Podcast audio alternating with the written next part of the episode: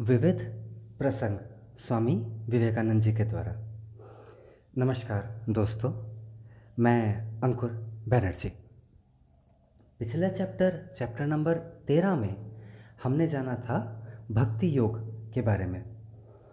चलिए आगे चलते हैं चैप्टर नंबर चौदह की तरफ़, जिसमें विवेकानंद जी ने श्री राम कृष्ण और उनके विचार के बारे में कहा है।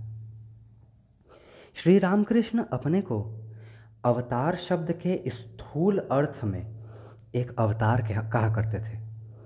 यद्यपि मैं यह बात समझ नहीं पाता था, मैं कहता था कि वे वेदांत की दृष्टि से ब्रह्म हैं, किंतु उनकी महासमाधि के ठीक पूर्व, जब उन्हें सांस लेने में कष्ट हो रहा था, मैं अपने मन में सोच रहा था कि क्या इस वेदना में भी वे अपने आप को अवतार कह सकते हैं?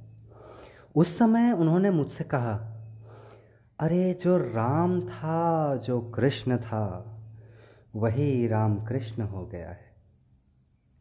लेकिन तेरे वेदांत की दृष्टि से नहीं।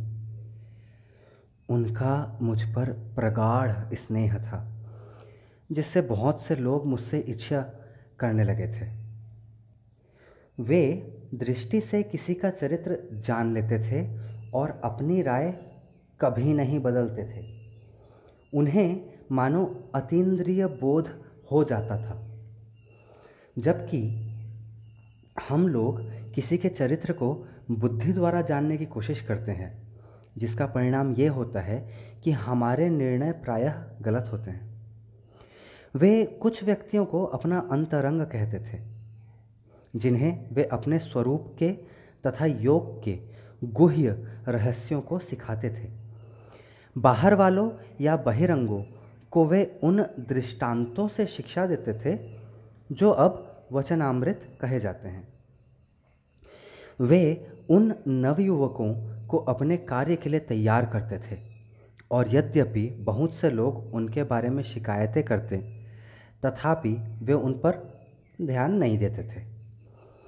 किसी बहिरंग के विषय में उसके कार्यों के आधार पर किसी अंतरंग की अपेक्षा अधिक अच्छी धारणा हो सकती है।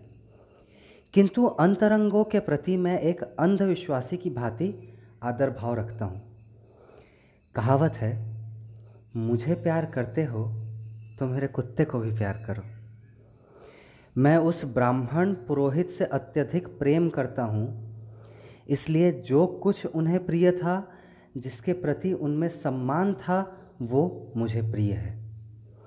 मेरे बारे में उन्हें आशंका थी कि अगर मुझे मेरे पर छोड़ दिया जाए तो मैं किसी संप्रदाय की स्थापना कर दूँगा। कुछ लोगों से वे कहते थे, तुम इस जीवन में धर्म लाभ नहीं कर सकते। वे हर चीज़ को जान जाते थे। और इससे इसका अर्थ समझ में आ जाता है कि कुछ लोगों के साथ वे वैसा व्यवहार क्यों करते थे जो पक्षपात प्रतीत होता था। एक वैज्ञानिक की हैसियत से वे समझते थे कि भिन्न भिन्न व्यक्तियों के लिए भिन्न भिन्न उपचार की आवश्यकता है। अंतरंगों के अलावा अन्य किसी को उनके कमरे में सोने की अनुमति नहीं थी। यह कहना सत्य नहीं है कि जिन्होंने उनका दर्शन नहीं किया है, उन्हें मोक्ष नहीं मिलेगा। और ये भी सत्य नहीं है कि जो तीन बार उनका दर्शन करता है, उसे मुक्ति मिल जाएगी। जन समाज को, जो किसी उच्चतर शिक्षा को ग्रहण करने में अक्षम है, उसे वे नारद की भक्ति का उपदेश देते थे। साधारणतः वे द्वैतवाद की शिक्षा दिया करते थे। अद्वैतवाद की शिक्षा न देने का उन्होंने नियम बना लिया था। लेकिन उसकी शिक्षा उन्होंने मुझे दी। पहले मैं द्वैतवादी था। इसी के साथ चैप्टर नंबर चौदह ख़त्म होता है। स्वामी विवेकानंद जी की किताब विविध प्रसंग का। मैं अंकुर बैनर्जी आगे बढ़ता रहूँगा आपके लिए इसी तरह।